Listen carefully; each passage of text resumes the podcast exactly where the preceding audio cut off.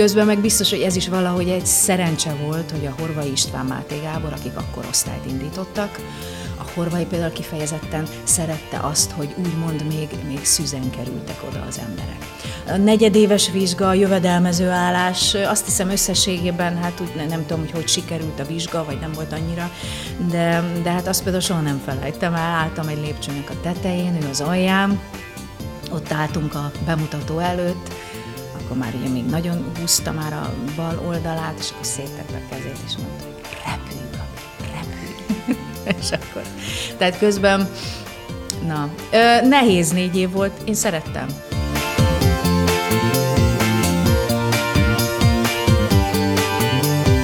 Köszöntünk mindenkit, ez a Vörös Marti Színház podcastja mindig veled, és külön köszöntöm Varga Gavit. Szia, nagyon örülök, hogy Szia. elfogadtad a meghívásunkat. Én is köszönöm a meghívást. Hát honnan is induljunk el? Te Szentesre jöttél, nagy utat tettél meg, amíg ide, idáig eljutottál Fehérvára. De hát ugye Szentesen te a híres gimiben jártál, a híres drámatagozatra. Mesélsz erről nekünk valamit? Milyen, milyen volt ott, vagy milyen, milyen ö, útravalókat hoztál onnan? Tényleg kivételes élmény volt. Nem tudom, ez, ez később derült ki számomra, hogy tulajdonképpen bárki oda járt, és még évtizedekkel később találkoznak egymással, valahogy mindig van valami, valami titkos szövetség, vagy valami, valami összekötő kapocs, és hogy valóban mindenkinek nagy élmény volt. Én szerintem én úgy tudnám megfogalmazni, ami lehet, hogy furcsa, vagy nem furcsa, de én, én nagyon hálás vagyok azért, vagy legalábbis én úgy éltem meg, ott voltunk azt hiszem 32-en egy osztályban, és ez egyáltalán nem színészképző volt. Tehát én azt, én azt nagyon szerettem, hogy volt, hogy konkrét darabbal foglalkoztunk, de nem ilyen volt, hogy akkor szerepet osztunk, darabok. Tehát a legtöbb délutáni foglalkozás, aminek az volt a neve, a pszichotréning, Keserű Imre tartotta, aki még most is ugye a Kimiben tanár, László Zoltán, stb. Pszichotréning néven való foglalkozások voltak, és leginkább önfejlesztés, önismeret, pszichotréning néven futott ez az egész dolog. Volt különben beszédtechnika is, és nagyon hálás vagyok azért, hogy volt színházi alapismeretek, mert most bocsánat, egy kis kritika, de tulajdonképpen a színművészetén nem találkoztam olyan nevekkel, hogy Meyerhold, Grotowski, Eugenio Barba, stb. És mi azokat szépen megnéztük videón, és egy kis irányítással vagy segítséggel próbáltuk is nyilván a magunk módján, de azokat a kis gyakorlatokat kipróbálni, azokat a helyzetgyakorlatokat vagy tréningeket megcsinálni. Úgyhogy ezek nagyon klassz kísérletezések voltak. És hát ez lehet, hogy engem jellemez, de én negyedik év végén nekem még eszembe nem volt a színművészetire jelentkezni. Tehát tulajdonképpen De hát hogy osztály... kerültél akkor oda?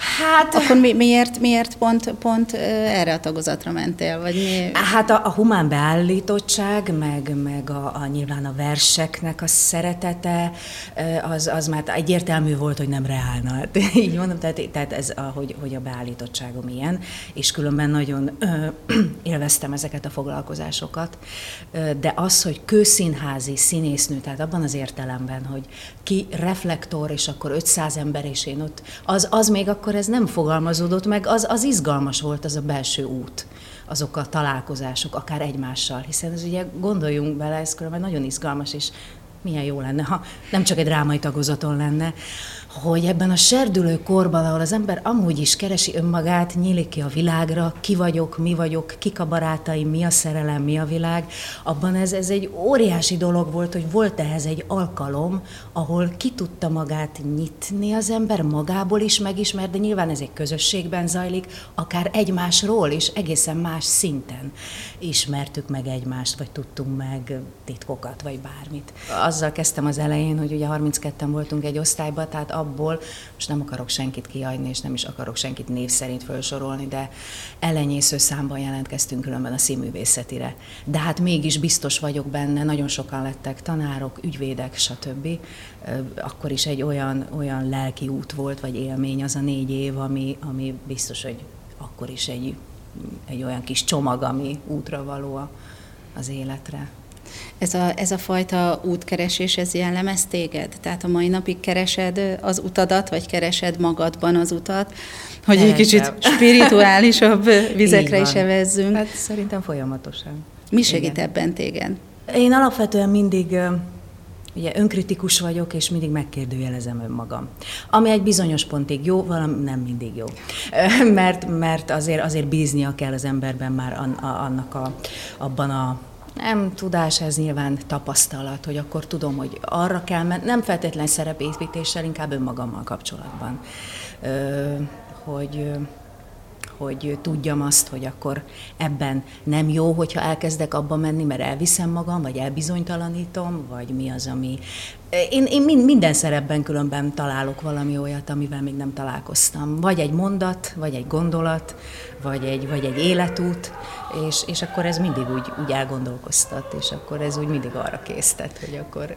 És e, ebből, ebből tudsz építkezni magadban? Tehát most nem a szerepépítkezésről uh-huh. beszélünk, hanem inkább a saját magad építéséről. Vagy esetleg már volt olyan pont az életedben, hogy azt mondtad, hogy azt érezted, most ez lehet csak egy pillanat is, de lehet, hogy akkor végleges pillanat, amikor úgy érezted, hogy most úgy kész vagyok, úgy rendben vagyok, és így, így kvázi felnőttem. Én azt hiszem, hogy nagyjából ez ide a Székesvári Fehérvári Színházhoz kötődik. Az is hozzátartozik, hogy egy szülésből, vagy egy otthon, otthon levésből jöttem vissza. Szerintem egy nő, most ez szerintem itt már összefolyik nő, színésznő életében ez egy fontos lépcsőfok. És azután én, én azt gondolom, hogy a fejemben és a lelkemben is máshogy kezdtem állni magához a pályához, nem mint hogyha addig nem vettem volna komolyan, lehet, hogy túlságosan is, de, de addig szerintem sokkal elősebb volt bennem valami, most is megvan, de akkor még erősebb volt egy ilyen kicsit gyermeki megfelelősdi. Tehát ez, ez a görcsös igyekezet. Ja, Istenem, mi lesz, ha nem leszek, és hogy kell ezt csinálni, és hogy leszek kész, és nem tudom. Természetesen most is fontos. De, de szerintem például ezen ott úgy érzem, hogy amikor elkezdtem visszajönni, valahogy szépen lassan itt, itt billentem át, kellettek hozzá szerepek, társulat, stb. Szépen lassan lehet, hogy nem is az első évben, években, de hát több, több olyan szerep van, ami nem is azt mondom, hogy kész, de amiben azt éreztem, hogy na, megtettem mindent, és, és így akartam, és így is sikerült, és öm,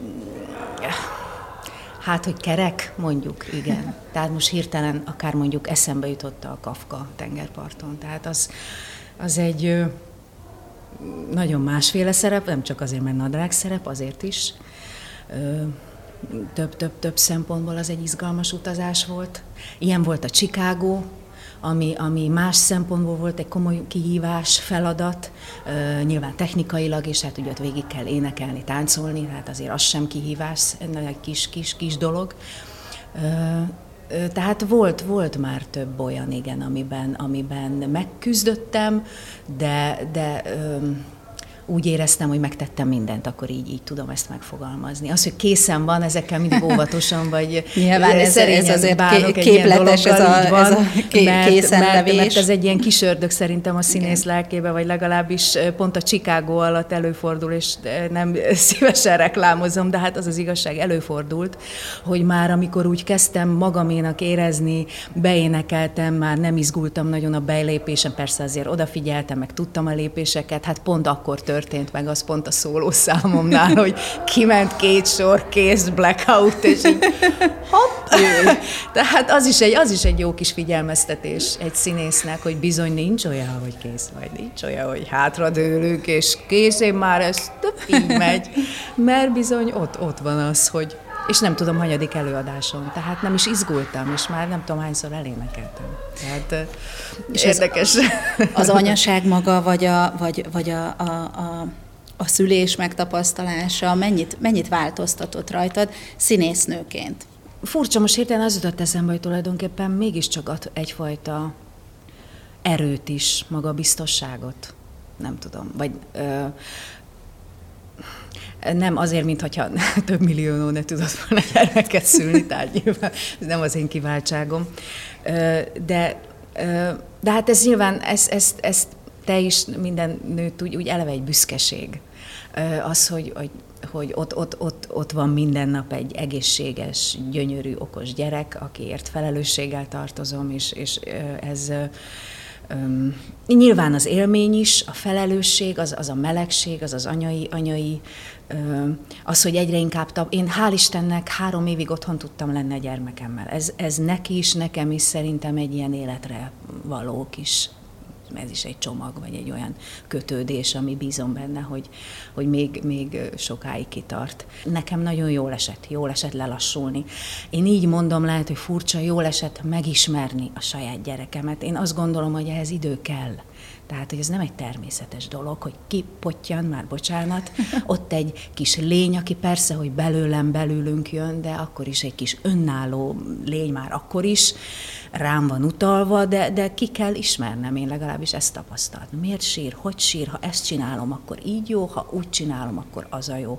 És ennek megvolt az ideje, és ezért hálát adhatok az égnek. Ezek jó, jó élmények, hogy az ember visszatérve egy kicsit ahhoz, hogy magabiztosság, hogy az ember bízhat az ösztöneiben.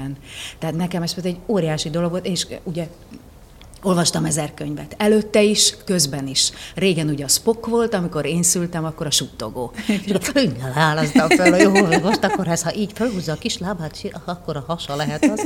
Na de amikor az ember ezt így le tudja tenni, köszönöm szépen, eddig sokat segítettél, és akkor nézzünk szembe egymással, nézzünk farkas szemet a gyermekkel. Emlékszem is különben konkrétan egy ilyen pillanatra. Egy fürdettem, ott volt a kezembe, belenéztem a szemébe, még picurka volt, és ő is úgy nézett rám vissza, és úgy összenéztünk, nem tudom ezt jól Jó, tudom, szoktak, de olyan, ő is belé, jól belém nézett. Én is oda néztem. És megállapítottuk, hogy te vagy anya, te vagy Róza. és aztán, hát, hogy mondjam, hogy, hogy úgy találkoztunk. Igen. Szóval ezeknek kell idő. Volt azért olyan pont, amikor azt mondtad, hogy oké, okay, de most már hiányzik a nyűsgés, hiányzik hát, a munka. Hazudnék. Ha azt mondanám, szerintem nálam olyan, most, hogy próbálok fejben, bár az időkkel mindig bajba vagyok, halak vagyok, mindig elúszik az idő, az olyan, szerintem olyan kettő és fél év környékén már úgy éreztem, hogy na most már azért jó lenne. És akkor azért egy ilyen nagyon-nagyon bombaként, vagy legalábbis belül azt éreztem, jöttem vissza, hogy na most már akkor itt vagyok, készen állok, és akkor ide nekem az oroszlán, szóval...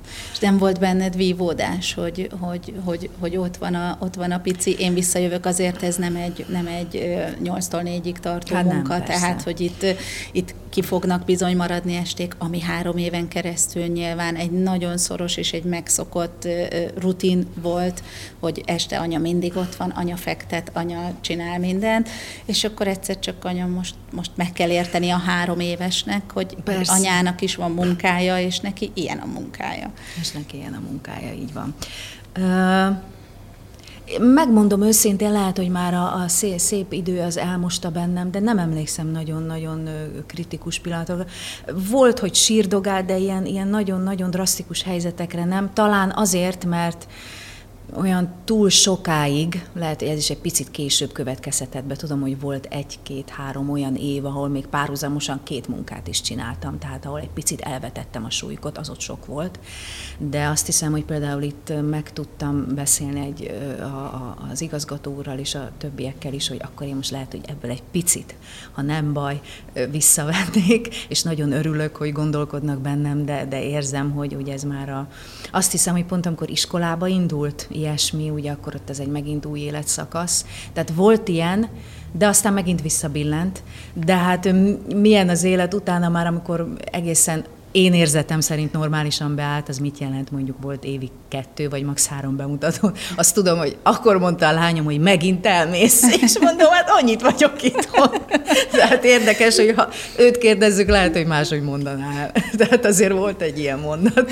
És pedig azt hiszem, hogy akkor havonta elmentem ötször egy este, és azt gondoltam, hogy ez eléggé, eléggé jó egy színész szempontjából, vagy egy gyerek, vagy egy család szempontjából de azért megkaptam ezt a mondatot. De. Emellett a munka mellett nyilván kell, minden munka mellett igazából, de hogy emellett meg extrán kell talán töltődni, meg egymást tölteni. Ti hogy csináljátok a kislányoddal? Ugye mi itt élünk. Bocsánat.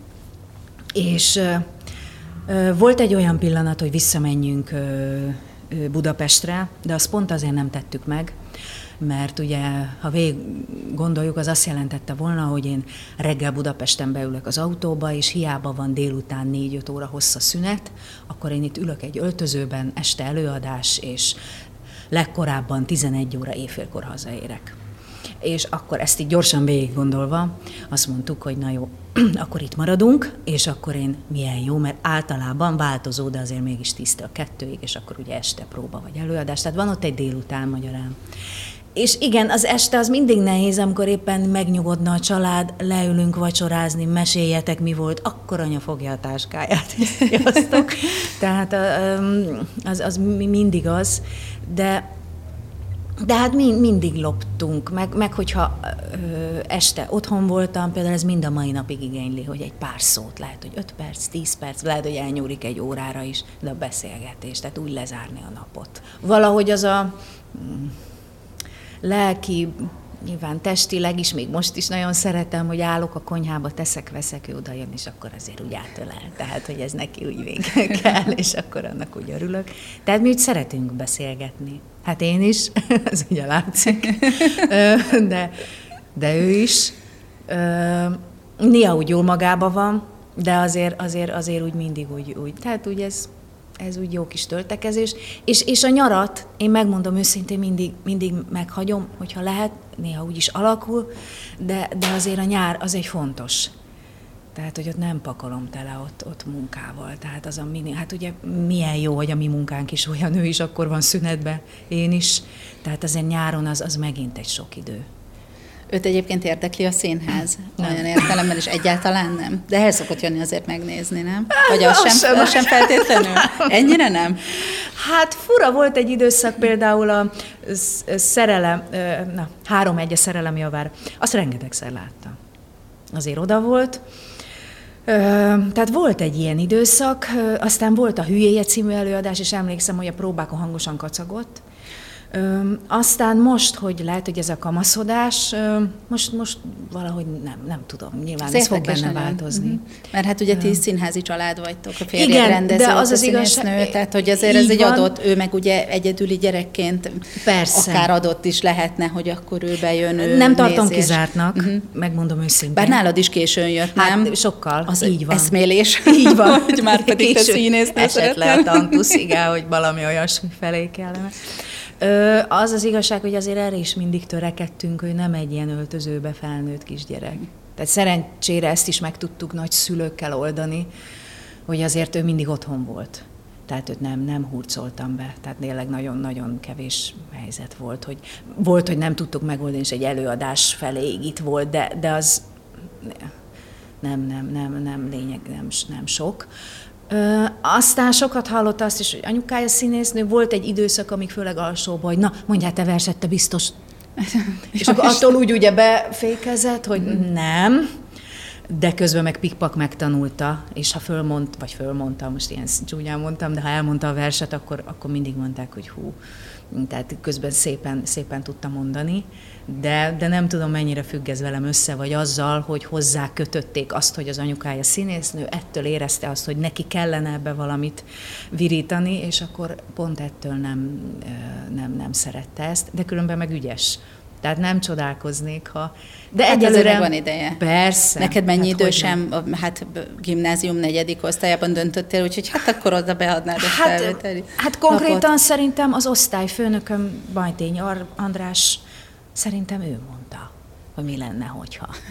És mondtam, hát jó. De akkor még ugye nagyon-nagyon távoli, messzi, de kicsit tartottam is tőle, Közben meg biztos, hogy ez is valahogy egy szerencse volt, hogy a Horvai István Máté Gábor, akik akkor osztályt indítottak, a Horvai például kifejezetten szerette azt, hogy úgymond még, még szüzen kerültek oda az emberek. Tehát ugye más tanár szerette, ha már volt egy kis tapasztalat, egy kis színházszag, Horvai meg pont azt szerette, hogy, hogy ilyen teljesen szüzen ártisztán, tehát még közelében nem volt senki, és nagyon sok 18 évest is vett föl, uh-huh. mert ő szerette volna ezt ugye kialakítani, úgyhogy, úgyhogy én is, ez is egy, így, így alakult. Sokat alakított egyébként rajtad, hogy érzed?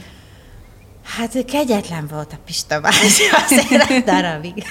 hát azért te valamelyest megerősödve mentél, Így hiszen négy, négy év szentes után, a belső utak után, meg a, az útkeresés után azért volt, volt egy vérted, nem? Volt egy vértem, de azért hozzá kell tennem, hogy másfél év után ott volt egy komoly rosta nálunk, amit ugye nagyon sok pedagógus nem tette meg, mert majd a szakma, meg majd az élet.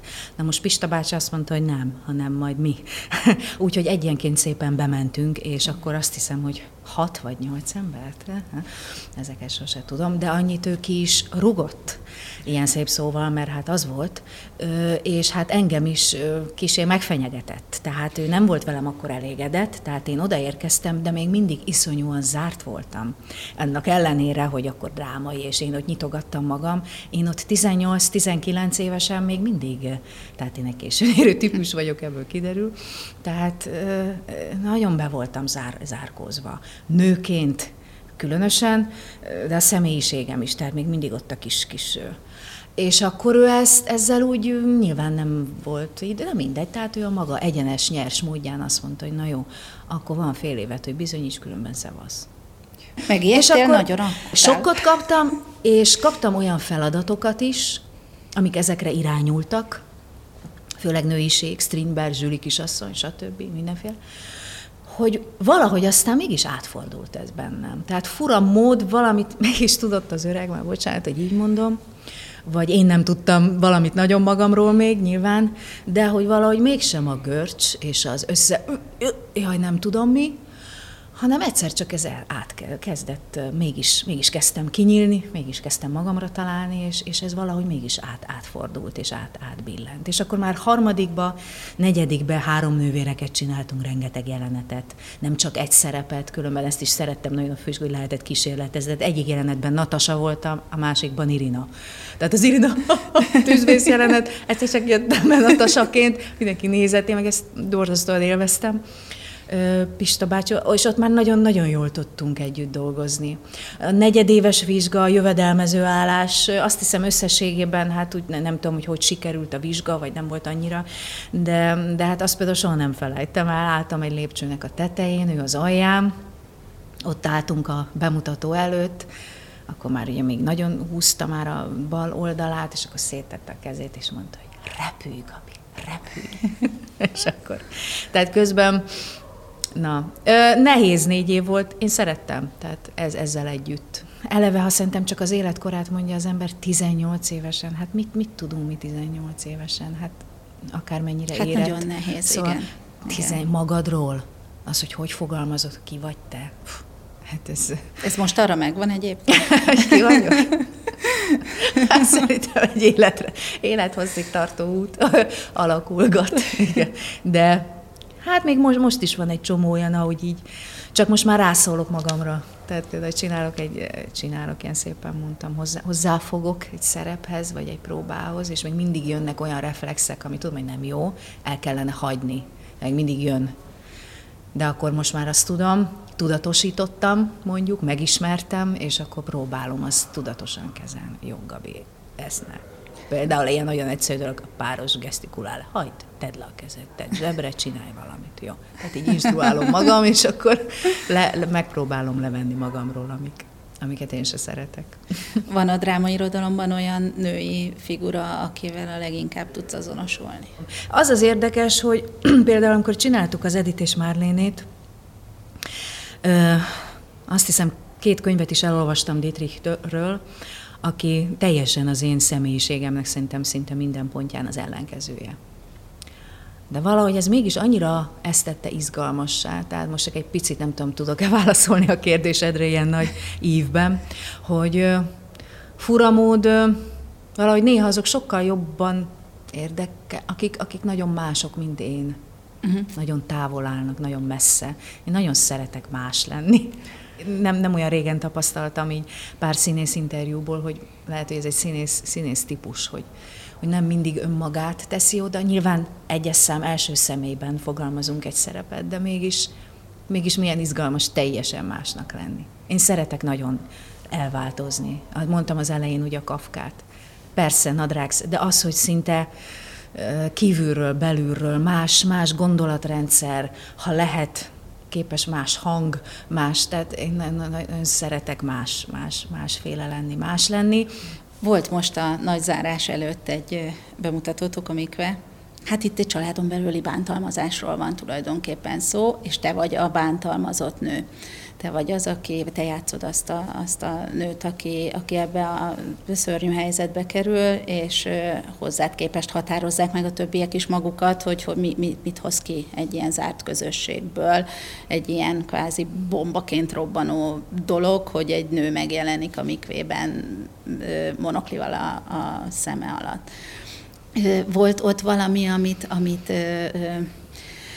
egy olyan dolog, amit megtapasztaltál újonnan, akár a nőiségben, akár a női szolidaritásban, akár ez, e, e, nyilván nem a bántalmazásban, de hogy egy ilyen, egy ilyen szörnyű helyzet mit tud kihozni az emberekből az előadáson vagy a darabon keresztül. Nyilván egyfelől az ember tudja ezt távolság tartóan is kezelni, és, és azt mondhatja magának, hogy ó, hát ez egy másik kultúra, nálunk ilyen már nincsen, vagy hát jó, hát ez egy szélsőséges formája annak, de hát ugye valójában ilyenkor egy színész, amikor ilyen feladatot kap, akkor ugye mégis próbálja lefordítani, hogy hát rendben van, hál' Istennek, velem ez konkrétan nem történik napi szinten, de mégis mi, mi, mi az, ami, amivel mégis azonosulni tudok. De szerintem most, most is vannak nagyon komoly ö, olyan hagyományok, amik nem biztos, hogy baj, tehát megint ezeknek hol van a jó aránya, de ez biztos, hogy változik. Van egy konzervatívabb világunk szerintem, ahol azért még mindig megvan, hogy a nőnek mi a helye és mi a dolga. Megmondom, én személy szerint én nem is ágálok mindenképpen ellene, tehát ha ezt most kérdezted, hogy mi az, amit keresek magamban, még lehet, hogy ez az, amit keresek. Tehát egyfelől én is azt gondolom, hogy nem lehet kikerülni azokat az alapvető, vagy nem lehet, vagy nem, nem tudom, hogy fogalmazzak, nem akarok itt senkinek belegázolnia. Vannak a szerepek, amitől én, tehát most ilyen egyszerűen mondom, tehát teljesen jó, hogyha egy férfi is tud főzni, imádom, de mondjuk én ki nem hagynám. Tehát de hát ez nyilván megint egyéni. Tehát azt gondolom, hogy ez a nőiségünknek, vagy ez az alapvető szerepünknek azért mégiscsak a része. Az, hogy családot látunk el és gondoskodunk, az a nőiségünknek is szintén a része, és egy fontos része. Hogy melegséget viszünk egy családba, hogy nem tudom, tehát, hogy na most Kicsit elkalandoztam, és nem tudom, hogy nem biztos, hogy tudok válaszolni, vagy, vagy olyan pontosan, ahogy kérdezted. De, de ezek mind, mind, mind nagyon jó kérdések, és hogy mit, mit teszünk meg a családért, ugye egy kicsit a mikvéhez visszakanyarodva, mi is egymás között mindenféléről beszélgettünk. Mm, nagyon, nagyon izgalmas volt, hogy például ezt egy férfi irányította, és, és nagyon érzékenyen, ugye a Péter, Telihai Péter, hogy azt gondolná az ember, hogy férfi szemmel ezt a női darabot, de, de ő ezt nagyon-nagyon nagy figyelemmel és érzékenységgel követte, hogy belőlünk is mi jön, vagy mi ezt hogyan látjuk. Na, hát... Nehéz, nehéz, nehéz. Az, nehéz az ügy, meg a kérdés maga.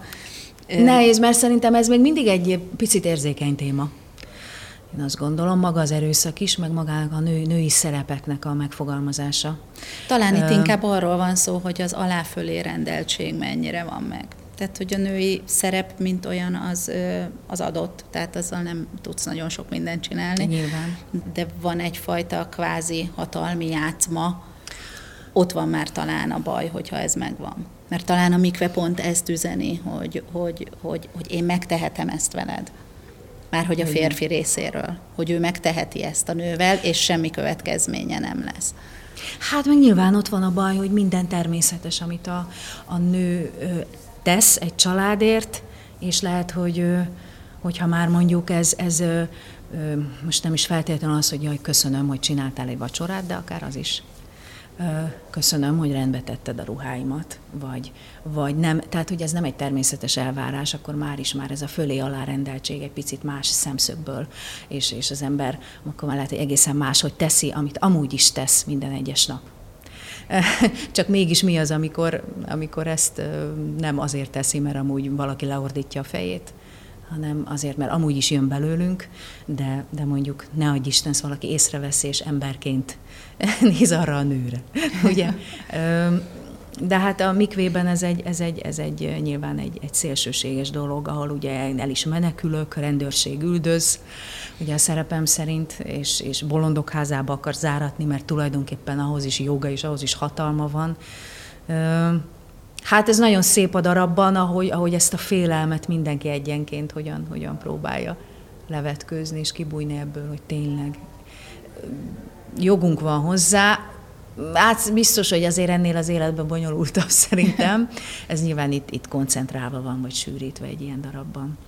De öm, hát ott a második részben volt egy, van egy nagyobb monológ, és, és például arról Péterrel sokat beszéltünk, hogy ahol tulajdonképpen ugye ezt megfogalmazza, kifogalmazza magából, hogy úristen, hogy éltem eddig, hogy lehet, hogy nem láttam, és ezentúl más lesz hogy, hogy valóban ez egy, most ez egy, olyan, mintha egy színészi megoldás lenne, de közben az, hogy pszichésen egy ilyen pillanatban hol tart az ember, ezek mindig érdekes dolgok, hogy valóban ez egy letisztult, józan, higgadt rálátás? Vagy még egy ijedelemből való zak, tehát hogy hogy, hogy, hogy jönnek úgymond ezek a felismerések, és aztán azok tényleg kitartanak-e? Ugye most mindig erről a darab is az jut eszembe, hogy megtörténik, elmegy, és akkor happy end, tehát olyan, amikor a filmekben az esküvőig tart ugye a love story, de mi van utána, ugye? Te mit gondolsz, hogy a, hogy a, a, a, a következő generáció, hát azért most már nagyobb bacska a kislányod is, 12 éves, tehát most már ő is nyilván nyiladozik, meg most már, most már ö, most kezdődik el a kamaszkornála, tehát hogy most kezdődik az, hogy, hogy ő is, ő is végigmegy azon az önismereti úton, amin annak idején te mit gondolsz, hogy, a, hogy, hogy ez a fajta aláfölé rendeltség, ez a fajta hatalmi harcocska, ez, ez még meg lesz nála, vagy, vagy te próbálsz valamit átadni neki, hogy, hogy az a normális, hogyha ha, nyilván, ha belülről jön egyfajta kvázi gondoskodás, akkor az, az teljesen helyén való és rendben van, de azért ez ne legyen alapelvárás. Nyilván az, hogy egy szülő hogy nevel, ez egy dolog, hogy mit mond, az is nagyon sokat számít, de hát ugye ezt tudjuk leginkább mit lát és mit érzékel. Ezt nehéz kontrollálni, ezt most nem minősíteném, mert fogalmam sincs. Néha látom azokat az átható tekintetet, de már nem csak most 12 évesen, korábban is. Tehát, hogy nem tudom, mi lehet a kis fejében, ilyen döbbenetes kívülállóan, nem is tudom, hogy mondjam. Tehát nem ítélkezően, de látom azt, hogy ő egy teljesen másik perspektívából nézi az egész családi történetet, vagy hogy apát, anyát, vagy hogy mi egyáltalán hogy ülünk egy asztalnál. Tehát látom, hogy elképesztően figyel és szív mindent magában. Nyilván látom már alapvetően ilyenkor ugye az ő személyiségjegyeit, de, de azt, azt mindenképpen, akár még egy barátságon belül is, nem is kell, hogy ahhoz férfi legyen, de hogy, hogyha meséli, hogy hát jó van anya, hát láttam, hogy szeretné, és akkor hagytam, hogy azt játsszuk. És akkor például ilyeneken keresztül, ugye, hogy mit mond az ember, hogy nagyon okos vagy, kedves vagy, hogy figyelembe veszed a másikat, de Ugye, és akkor például ebben próbálom, hogy de azért holnap, vagy, vagy egy óra múlva azért játszottátok azt is, amit te szeretnél. Most ezek lehet, hogy pici példák, nyilván az ők is hát mindennapi nyelvén. Persze. De, de én azt gondolom, hogy az a fontos, hogy nem mondjon le önmagáról, mert hát egy picit lehet, hogy ezt az anyukájától látja, hogy azért én úgy néha több kompromisszumot kötök talán a kelleténél, akár pici dolgokban is, a mindennapi jól van, nem baj, menjünk oda, akkor nem számít. És akkor látom, hogy ő már ezt figyeli, és, és, és lehet, hogy ilyeneket, ugye az ember picit azt is nézi, hogy vajon ezt tőlem, vagy jaj, azt nehogy örökölje, hogy, ugye, és akkor jönnek ezek.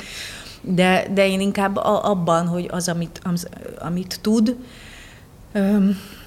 Hát az nyilván később lesz érdekes, lehet, hogy nem is olyan messze, amikor ő majd konkrétan egy fiúval vagy egy pár kapcsolatban hogyan működik. Én eddig azt látom, hogy nagyon karakán. Sok szempontból közben más, mint én. Nagyon más, sokkal ilyen kis, kis keményebb, megmondta, hogy megmondtam a Daninak, és tudom, ki tudja, hogy ez így marad-e, de, de érdekes azt figyelni, hogy, hogy, és nekem nagyon izgalmas ez is, tehát nagyon sok szempontból más, mint én, tehát sokkal keményebb, vagy ilyen kis, kis határozottabb, kis valamiben gyáva, de, de, de valamiben meg nagyon-nagyon nagyon tudja már most, hogy mit szeretne, vagy legalábbis ezt nagyon keresi.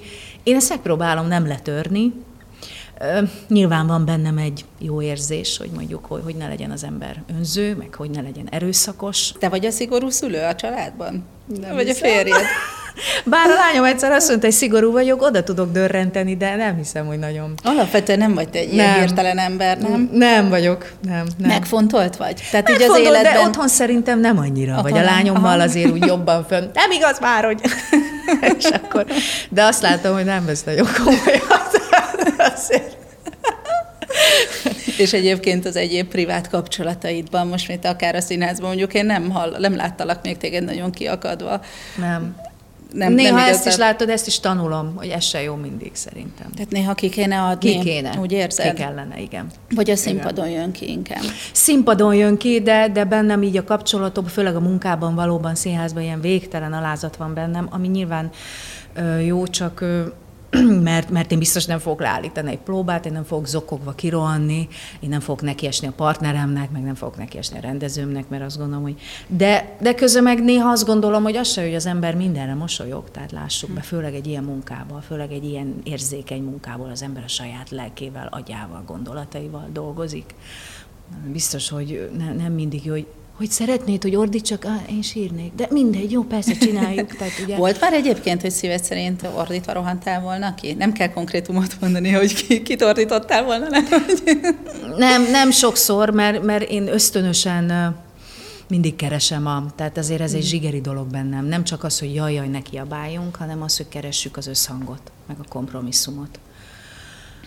De, de abban hiszek, hogy csak kompromisszummal nem lehet kiállni a színpadra, ez biztos, mert akkor egy ilyen semmilyen halvány árnyék lesz a színész, valakinek a, valakinek a mondatai és a valakinek a gondolatainak a közvetítője, az, az semmi.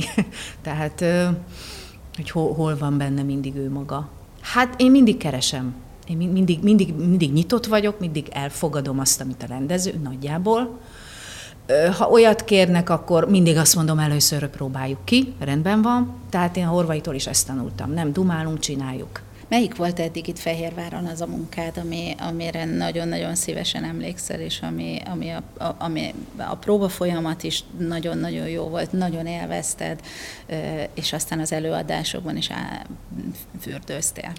Hát az első ilyen nagyon klassz munka az az Amadeus volt, az Ivánnal.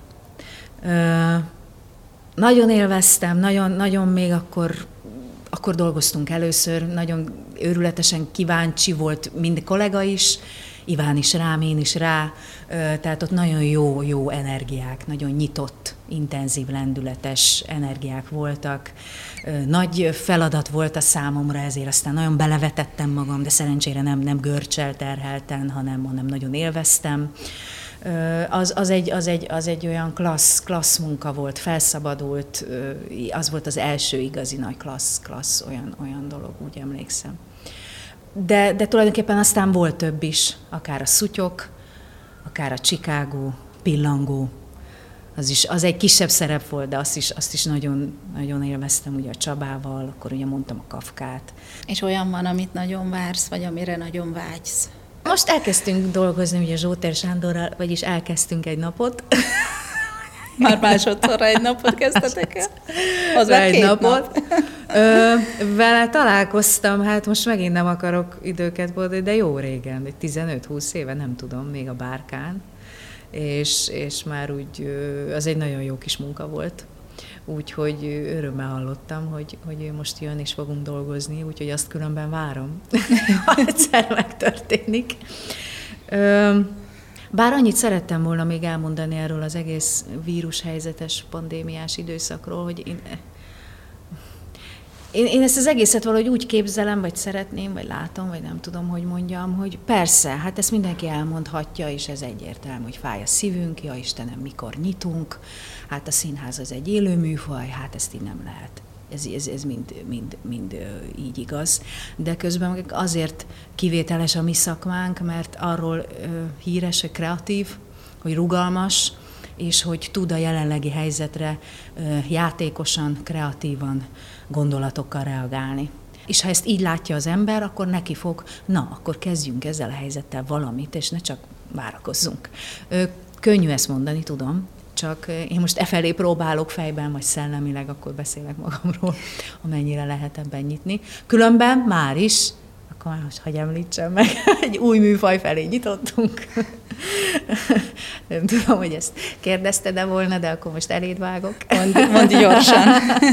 hogy, hogy hát biztos, hogy máskor nem lett volna erre sem mód, se idő, se lehetőség, hogy itt a színházon belül fantasztikus játszó pajtársaimmal és kedves Tormos Annyival együtt egy, egy olyan dologba fogjunk, ami távol áll a, a színházi föléprózai színésznek az életében, hanem van egy popdal, ugye ő egy Lady Gaga számról beszélünk egészen konkrétan, és azt bizony hogyan lehet azt is a saját zenei nyelvünkre, akár hangilag és a zenében, hangszerekben megfogalmazni. És nekem ez most ez egy írtó izgalmas dolog. Erre biztos, hogy máskor nem lett volna mód, vagy, vagy lehetőség. Tehát ezt hát ezt is meghallgathatják majd a Mindig Veled podcaston, de most már szerintem teljesen lejárt az időnk. Úgy, most hogy... már másfél óránál tartunk. Úgyhogy én, Jó. Gabi, én nagyon örülök, hogy eljöttél és beszélgethettünk egyet. Önöknek köszönöm szépen a figyelmet, ez volt a Mindig Veled, a Vörös Marta Színház podcastja, viszont hallásra. Én is köszönöm szépen, viszont hallásra.